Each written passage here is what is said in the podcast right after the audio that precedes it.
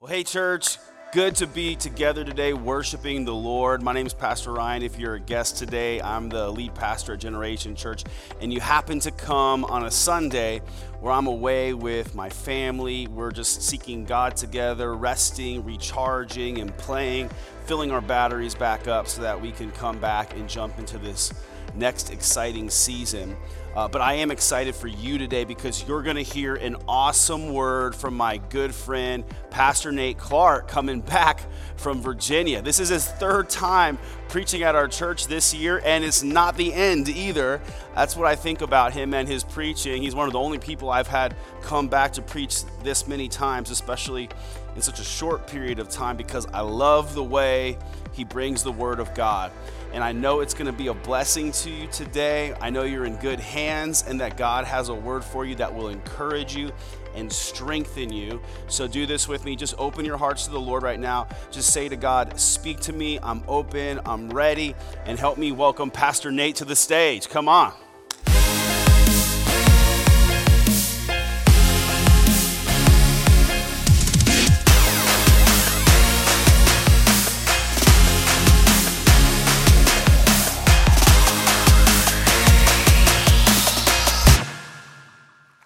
Morning, GC. You glad to be in church today? Happy Sunday to you. Uh, bless you. So good to be back with you again. It's incredible, man. What a powerful time of worship. Just thinking, just during worship, man, what a special presence of God in this place and in this church. And I'm, I'm grateful to be back here again with family. And uh, a real quick welcome to all those that are joining us online. Thank you so much for being with us. Welcome to South Mountain. Hello, South Mountain. Thanks for being here. We're so glad you're here. And also, Fountain Hills. I'm excited to get in God's Word today. And um, I'm also excited for your pastors taking this season of rest. Um, I just encourage you, continue to pray for them, continue to lift them up. Uh, go, go to battle in prayer for them in this season that God would fill them up, that God would give them some fresh vision and fresh energy. Because uh, I believe this next season of this church is more than you can comprehend or believe for. Um, you're, you're already experiencing revival. You're already in the middle of a move of God, but I believe there's so much more. And so I'm excited for them to come back to see what all God's going to do here in this place. So continue to be praying for them. Continue to uh, be uh, going to war for them in the spiritual and just asking God to bless them and refresh them in this season. And how many know after he comes back? I mean, he's, he's fired up every week, but how many know when he comes back after break? Just buckle up. You know what I'm saying? just buckle up. And so if you got your Bible today, I want you to go to Matthew chapter number four. Matthew chapter number four. I want to read verses 1 through 11. The Bible says this Jesus was led by the Spirit to the wilderness to be tempted by the devil. How, how many know uh, the Spirit can lead you into the wilderness? If you're in the middle of the wilderness, uh, it might be because of your own decisions and consequences, but it might also be because God is leading you there. You might find yourself in a tough season and, and, and thinking, Where is God? What am I doing? And it might be God led you there. And then verse number two is one of my favorite verses in the whole Bible. It's so funny to me. Ready? After fasting for 40 days and 40 nights, he was hungry. you don't say. My son fasts for 40 minutes and he's hungry. He fasted 40 days, 40 nights, he's hungry, and the tempter came to him and said, If you're the Son of God, tell these stones to become bread. And Jesus answered, It is written, Man shall not live on bread alone, but on every word that comes from the mouth of God the devil took him to the holy city and had him stand on the highest point of the temple. If you're the Son of God, he said, throw yourself down, for it is written, He'll command His angels concerning you. They'll lift you up in their hands, so you will not strike your foot against a stone. And Jesus answered him, It is also written, Do not put the Lord your God to the test. And again, the devil took him to a very high mountain, and he showed him all the kingdoms of the world and their splendor. All of this I will give you, he said, if you bow down and worship me. And Jesus said to him, Away from me, Satan, for it is written, Worship the Lord your God and serve him only. And the devil left him, and the angels came and attended him. Today, I want to talk around this idea the test of a disciple. The test of a disciple. Would you pray with me, Lord? Thank you for your word today. Thank you for this atmosphere of faith in this church that's hungry for your word. And Lord, I pray today that you would do what I cannot do and that is change our hearts and change our lives.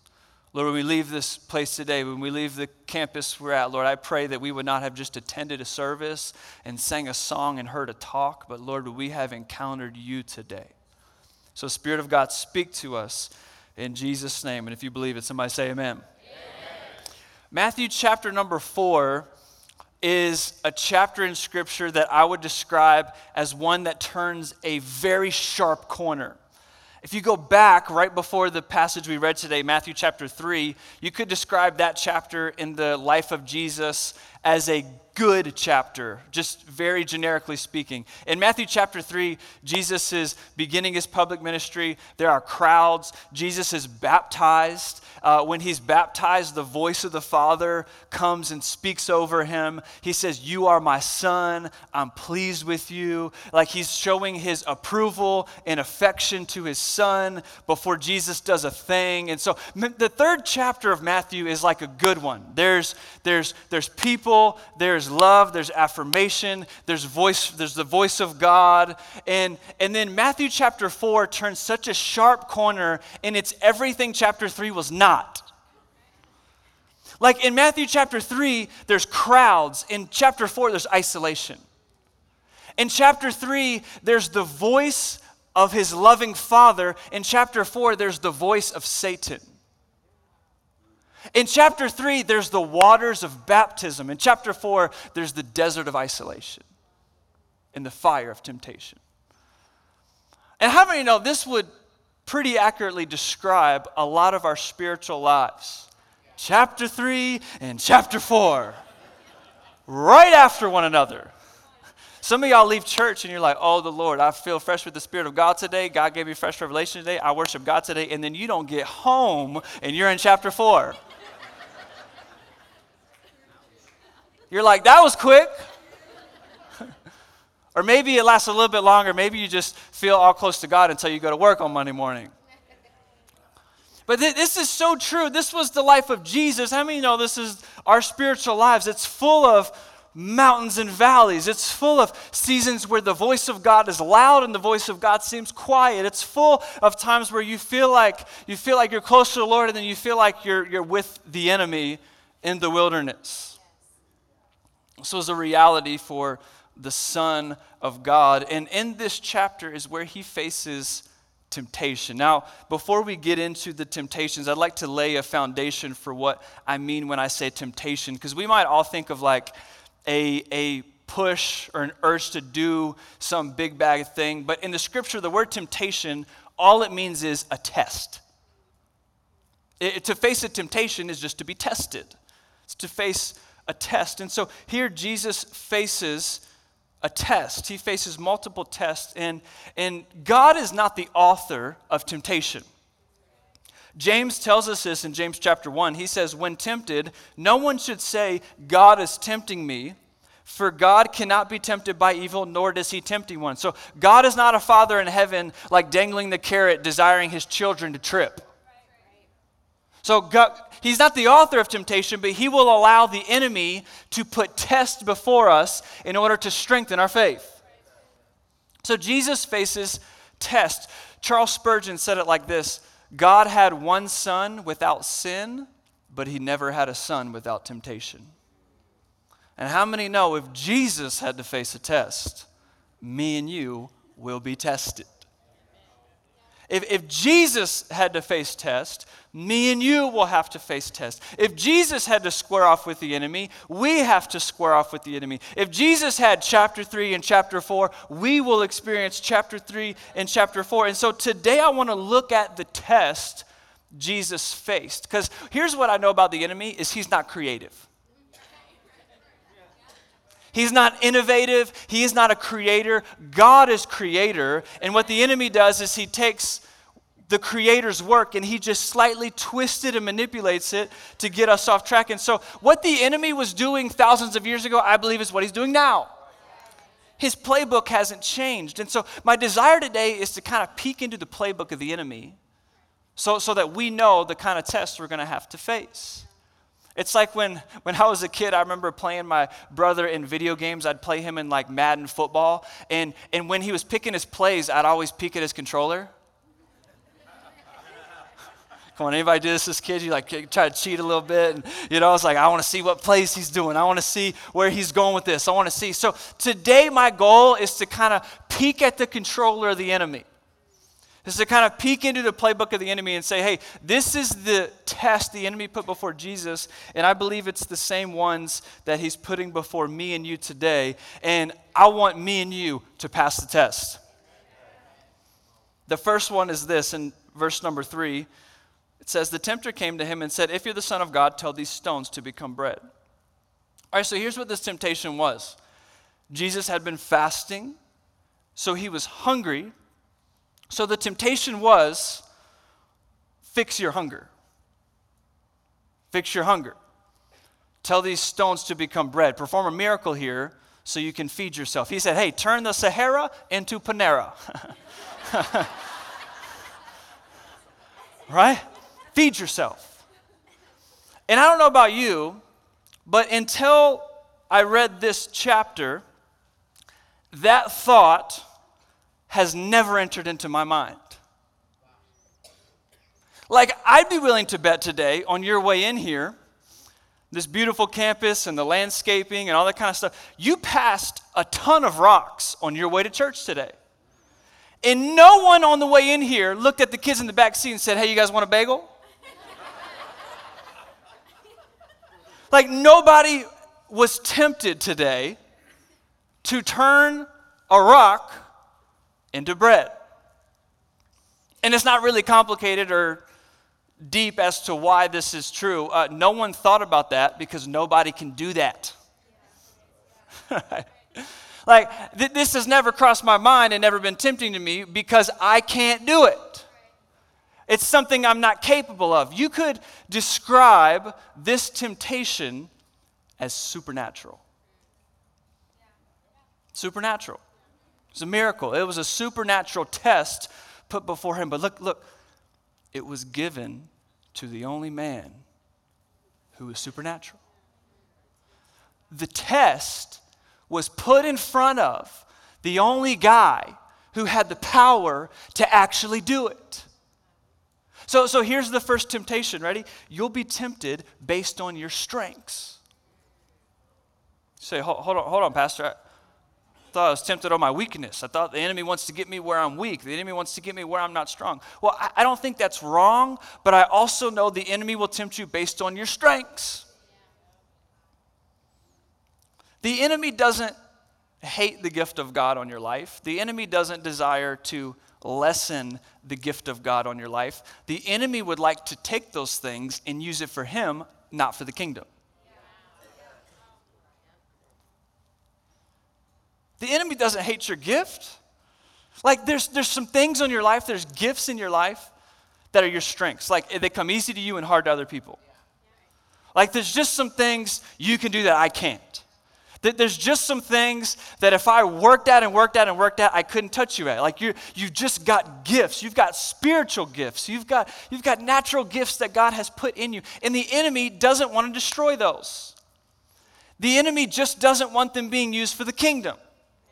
So, so the enemy would like to take those gifts and instead of using them for blessing, use them for destruction. So for some of you, you've got the gift of leadership in your life. When you say things, people listen to you. When you walk places, people follow you. When you do things, people copy you. The, the enemy doesn't want to destroy the gift of leadership in your life.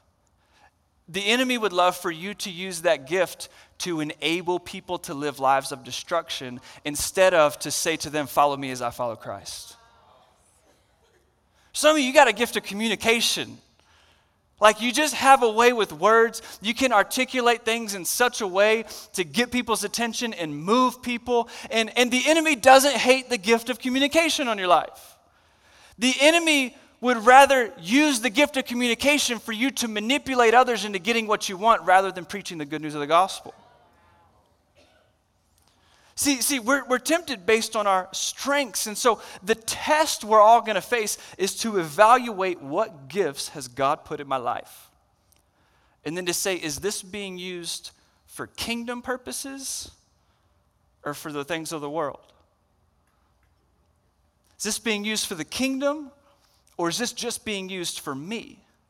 See, that's what the test was. Jesus, use your supernatural ability to just feed yourself. Meet your own need, man. Take care of you, meet your own need right here. If the enemy can get you to use all your gifts on you, he loves it. You're, you're going to be tested based on your strengths. What things has God put in your life and where are they being used right now? Man, what an amazing church community right now where you can pour your gifts into. What an amazing season where you can come into this church and, and use your gifts to accelerate the kingdom of God. You'll be tempted based on your strengths. So he leads them out of the desert then he goes into the holy city, the scripture says. The second temptation is this, verse number five says he took him to the holy city and had him stand at the highest point of the temple. Scholars believe that this was about 200 feet above the floor of the Kidron Valley. Okay, so this is not, it's not a few feet in the air. This is about 200 feet. And the temptation is this, and he quotes scripture, but the temptation, it's twisted scripture. How many know, like, the enemy was using the word to try to tempt the Word. John chapter 1, Jesus is the Word. he was using the twisted Word to try to tempt the real Word, who then fought it with the right use of the Word. so so he's, quote, he's quoting the scripture, and he's, he's saying, Hey, Jesus, on the edge of the temple, throw yourself off. Throw yourself off. And when you do, There'll be a miracle. God will save you. What's actually interesting as you, as you study this, almost every scholar agrees that if Jesus would have given into this temptation, if Jesus would have thrown himself off the temple, God would have rescued him. Like in the holy city that day, at the temple, there would have been a miracle. So the temptation is Throw yourself off, God will rescue. And if Jesus would have done that, here's what would have happened. Okay, so this is not in isolation anymore. This is in the city. So here's what would have happened people would have seen it. People would have not just seen it, they would have marveled at it. It would have got Jesus a crowd. It would have gotten him attention, no doubt. It would have even gotten him worship. Now, we don't know if they would have worshiped him as like the Son of God, but they would have definitely been like, this is, this is super, this is special. This was a miracle. This was miraculous. So, Jesus would have gotten that day worship, a crowd, attention, a following. And, and you might ask, well, what's wrong with that? Jesus was going to get all of that anyway. Like, if you continue reading, Jesus gets crowds, Jesus gets attention. Jesus gets worship. Jesus gets a following. And so, what's wrong with this temptation? What's wrong with him getting that there? Here's what's wrong with it it was not God's plan and God's timing for them. So, so here's the temptation. Ready? You will be tempted to go off mission. Jesus was on a specific mission, plan, and timeline from God. And the temptation is not just what you do, but it's when you do it.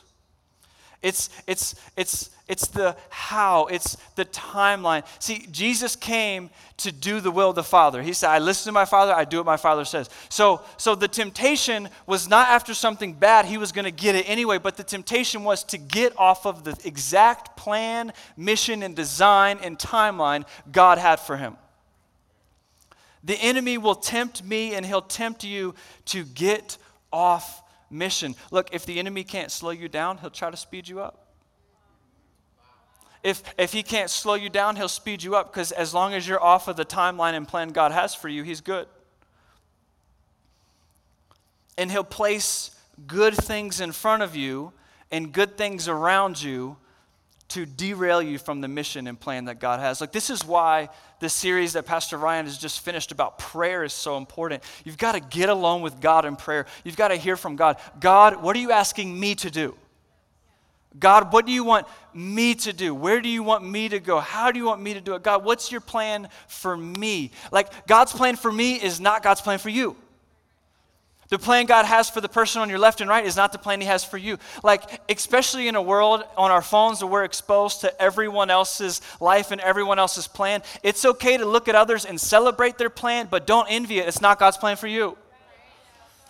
So, so God, what is your plan for me? Because the enemy would love to just slightly derail you from God's plan.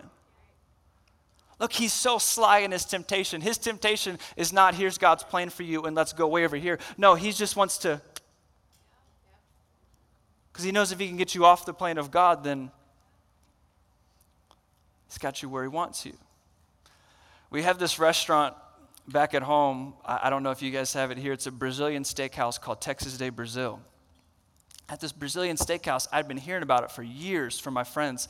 They're like, you gotta go, you gotta go, you gotta go, you gotta go.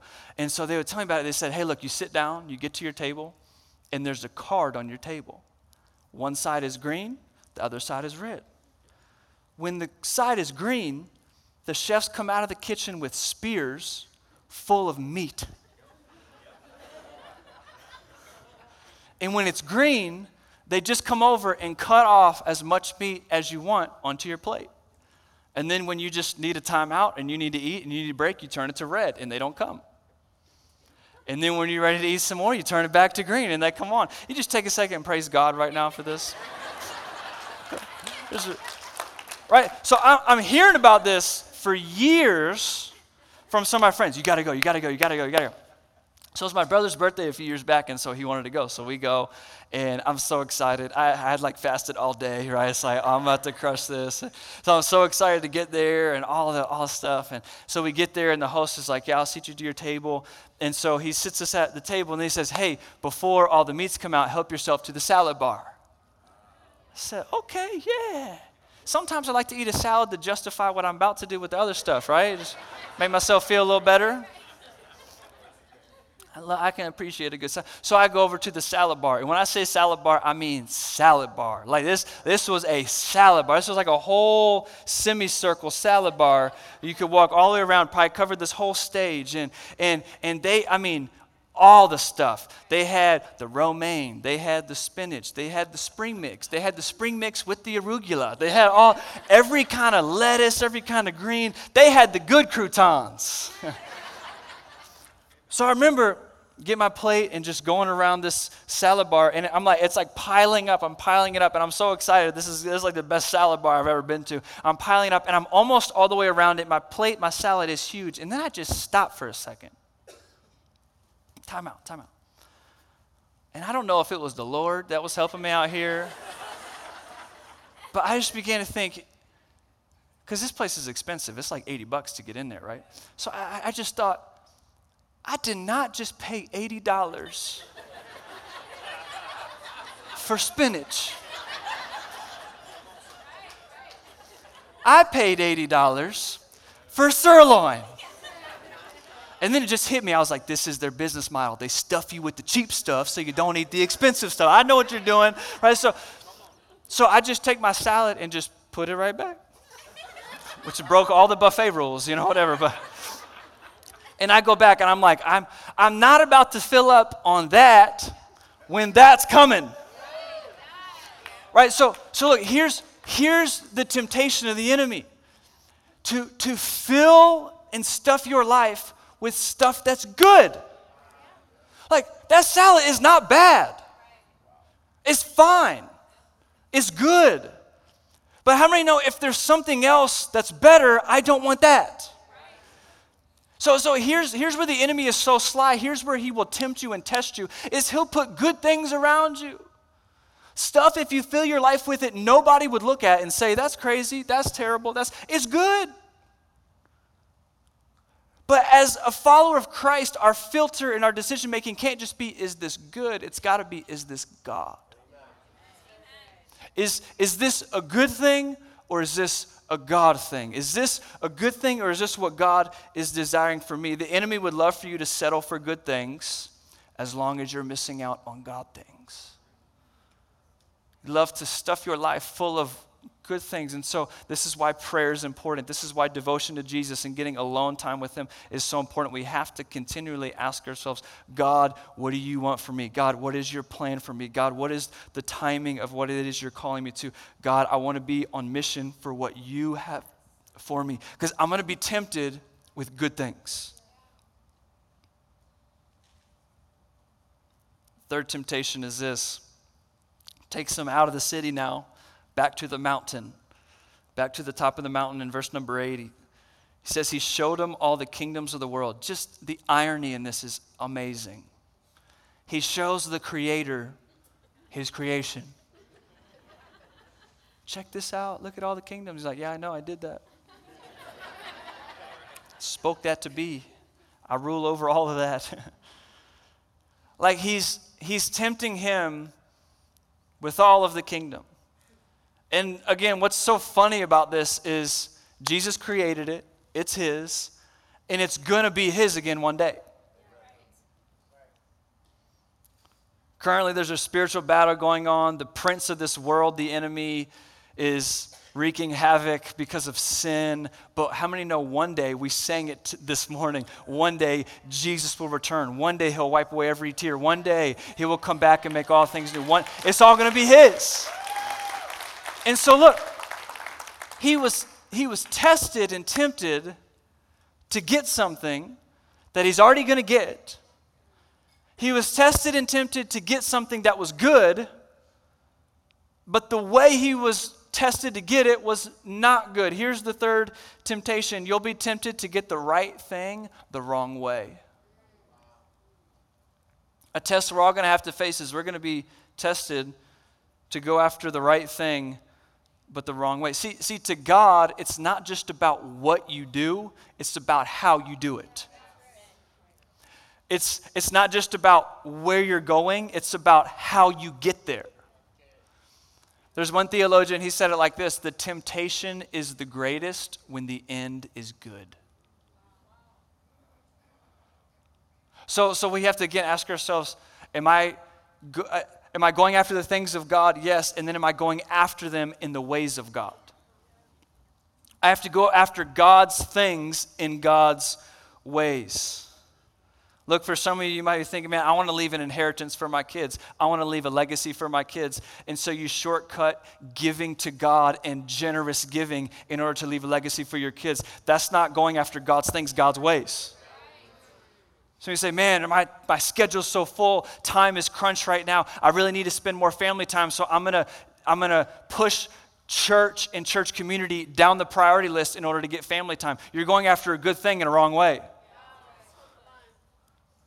Look, you, you don't have to shortcut the ways of God to get the things of God. You can go after God's things, God's ways. The enemy would love to put a good thing in front of you and tell you to shortcut God's ways and God's process to get there. You'll be tempted to get right things wrong ways. You see how sly the enemy is? You see how slight he is? He's, he's not trying to get you, although sometimes he does to go after all these terrible things. He's just trying to slightly derail you because he knows if he can, if you slightly go off track for a long time, you'll be way off. And in the same ways he tempted Jesus, I'm convinced he's tempting and testing us now. Like you're going to be tested based on your strengths. You're going to be tested to go off mission. You're going to be tested to get the right thing the wrong way. And here's what I know about every single one of us. If you've been following Jesus for 50 years or you've been following Jesus for 50 days, you're going to have to face these tests. In fact, you're probably facing them now. In fact, in this season, you're probably having to wrestle with some of these. Now, maybe you didn't even know it, and as I'm saying it, you're like, yes, that's where I'm at right now. Yes, that's, that's a tension I feel and a test I'm trying to pass right now as I follow Christ. Here's, here's one thing I know about everyone in the room is we're all going to be tested. Like, like the field is level. We're all level ground. We're all going to be tested. We're all being tested. And this is not just true of you. This is not just true of, of people in this area or people in Virginia or people in our nation. Every person in all of humanity for all of time has been tested. The first people that God created in the garden. Adam and Eve were tested.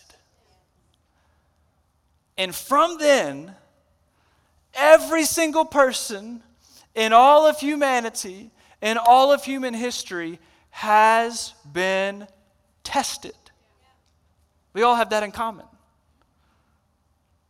Not only do we all have that in common, that we've all been tested, we all have in common that we've been tested and we failed.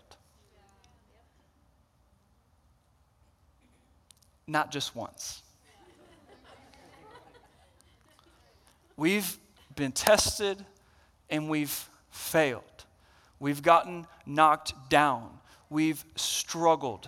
We've fallen. We've gotten just blows landed on us from the enemy. Like, and, and not just us, every person in all of humanity, for all of human history, has been tested and failed.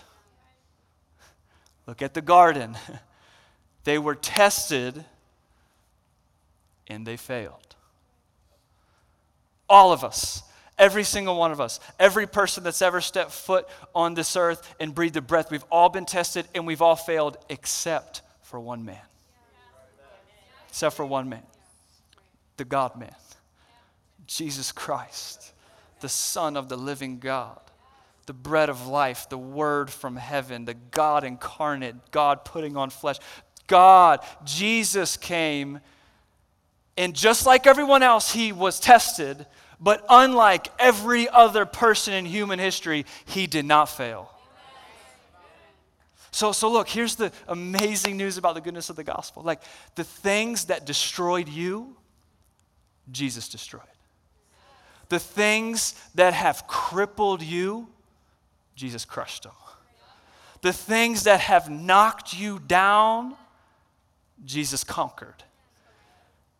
The, the, the test you failed, Jesus, the Son of the living God, passed. And he didn't just pass then, but he is now with us and in us to help us test as we follow him. Look, here's what Hebrews Here's what Hebrews chapter 4 says in verse 15 For we do not have a high priest who is unable to empathize with our weakness. Oh, look, there's so much here. I want this to get into your heart today. We have one who's been tempted in every way, just as we are. Like feel, feel, the connect, feel the connection God has with you because he was tempted just like you. He faced the test you faced, and yet he did not sin. Look, so for some of you today, you might even feel disconnected from me because you, you say, Pastor, you have no idea the test I'm facing right now. Pastor, you got no idea when I leave this place what I go home to. The test I'm facing, you have no idea about. And the truth is, this morning, you're probably right. I don't, I, I, I don't know what test you're facing. I don't know the vastness of the test that the enemy will put before you. But according to Hebrews chapter 4, Jesus does. He, he knows. He knows because he didn't just, he wasn't just content to sit up in heaven, but he came to earth. He dwelt among us. He put on flesh. He was tempted in every way just as we are, yet he did not sin. So, so now when God is helping us pass the test, it's not just a disconnected God up in heaven just saying, Yeah, go get it. But he's saying, I know, I faced it, I'm with you, I overcame so you can overcome. I know what it is you're going through. Because Jesus faced it, because he conquered it, because of the empty tomb, because of the cross, we now can pass the test because we've got help from heaven. We now can pass the test that we couldn't pass on our own. We now can win battles we couldn't win on our own. We can now overcome battles we couldn't overcome on our own because the one who has beaten the test and passed the test is helping us pass the test. Paul says this in 1 Corinthians chapter 10 No temptation has overtaken you except what is common to mankind. I love that. He's like, he's like, hey, what you're facing, others are facing it too. There's a lie the enemy's telling you, you're the only one. Paul's like, no, it's common to mankind. You ain't alone. There's probably people in your row that have been through it and know what it is. There's definitely people in this church that have been through it. Uh, it's, it's don't, don't be discouraged. It's common to mankind. Other people are in the battle with you. And he says, this God is faithful. He will not let you be tempted beyond what you can bear, but when you're tempted, He will provide a way out so you can endure. Will that just sink into your heart today? You, you can endure. He will provide a way out. There is a path to victory. You can overcome. You can pass the test. You can get up again. You can keep fighting. You can endure. This is, this is the power of the gospel that you can overcome and pass the test you couldn't pass before. You're no longer a slave to sin, you're a slave to righteousness. You're, you're no longer a child of wrath, you're a child of God. You no longer are driven by your own flesh, you're driven by the Spirit of God. You're no longer driven by your own ambition, you're driven by the Word of God. So you can overcome. So here's what, here's what I'm trying to tell you don't give the test more power than it's got. Don't give the test and the tester more power than he really has. And I'm not trying to minimize it, but I'm also not trying to puff it up. Don't give him more power than it has. I'll finish with this. I saw a video a while back that I love so much. There was this grandmother and she was trying to solve a problem. The problem was in her neighborhood street, cars were just zooming, going really fast above the speed limit. And so her grandkids and other kids in the neighborhood were playing, and she was, she was worried for their safety because of the cars.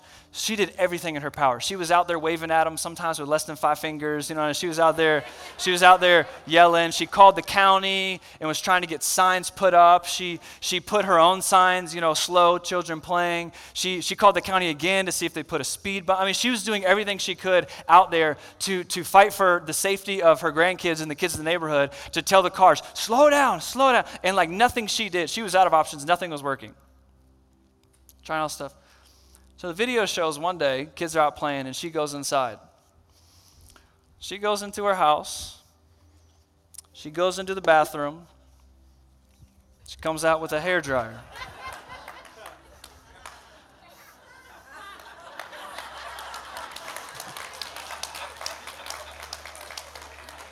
And the video shows she sits at the front of her yard, and when the cars start coming,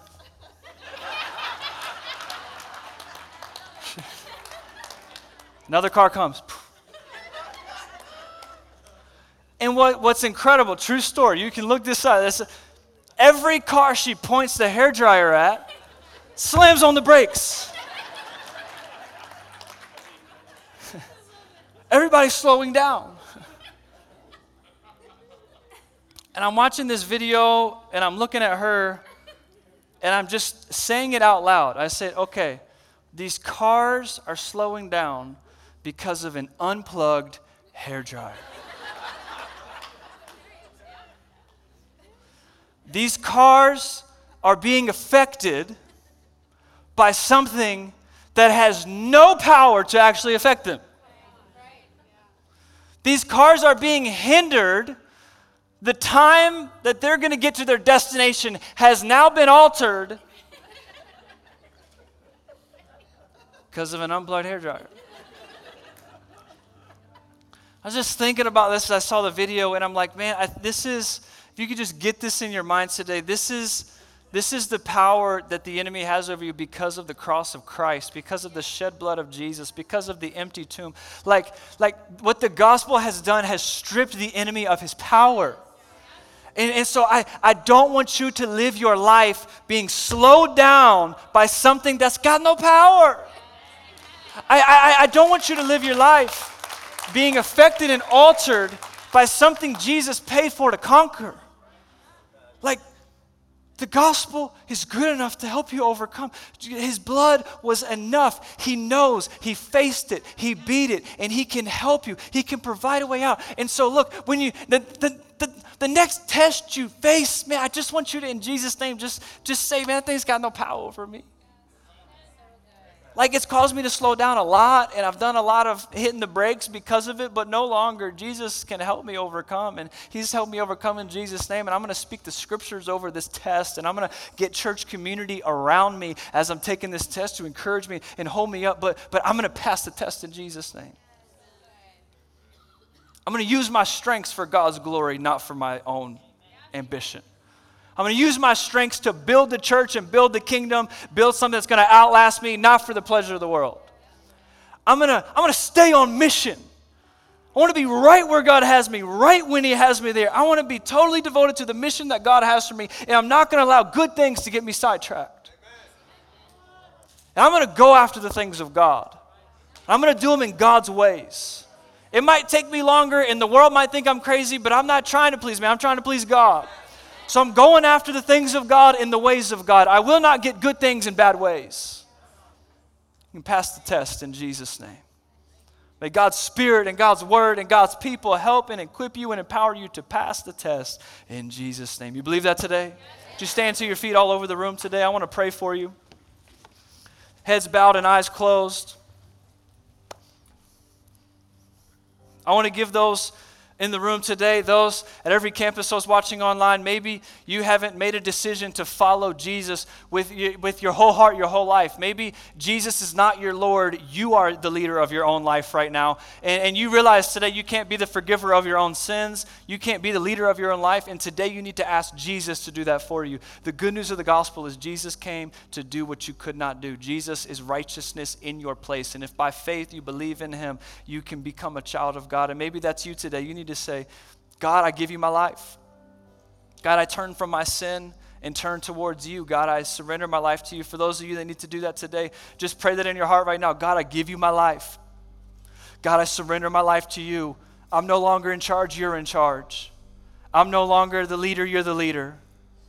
If you pray that today, if, if your heart is sincere and you mean that today, God would delight in saving you. God would delight in forgiving you. God would delight in leading you into His ways from this day forward. If you're praying that today, that's, that's not the end of your journey. This is the beginning. And here's what's coming next for you and what's coming next for everybody in this room that follows Jesus. You're going to have to pass a test. You're going to have to pass a test. And I want to pray for you today that the Spirit of God would help you pass in Jesus' name. Father, thank you for your word today. Thank you for the example of Jesus. Thank you that He came and was perfect. He came and passed the test. Lord, thank you for the example of Jesus. And Lord, I pray that the Spirit of God would strengthen your people in your church today to pass the test. Lord, I pray. Lord, I pray specifically you'd help them stay on mission today. God, I pray you'd help your people in your church stay on mission. God, may we be focused into what you're calling us to do today. May we not get sidetracked by other things. God, equip your people to do what it is you're calling them to do. Lord, by your spirit, by your word, by the power you've put in your church, God, help us today to pass the test in Jesus' name. And everybody said, Amen. Amen. Hey, can you worship with us this morning, church?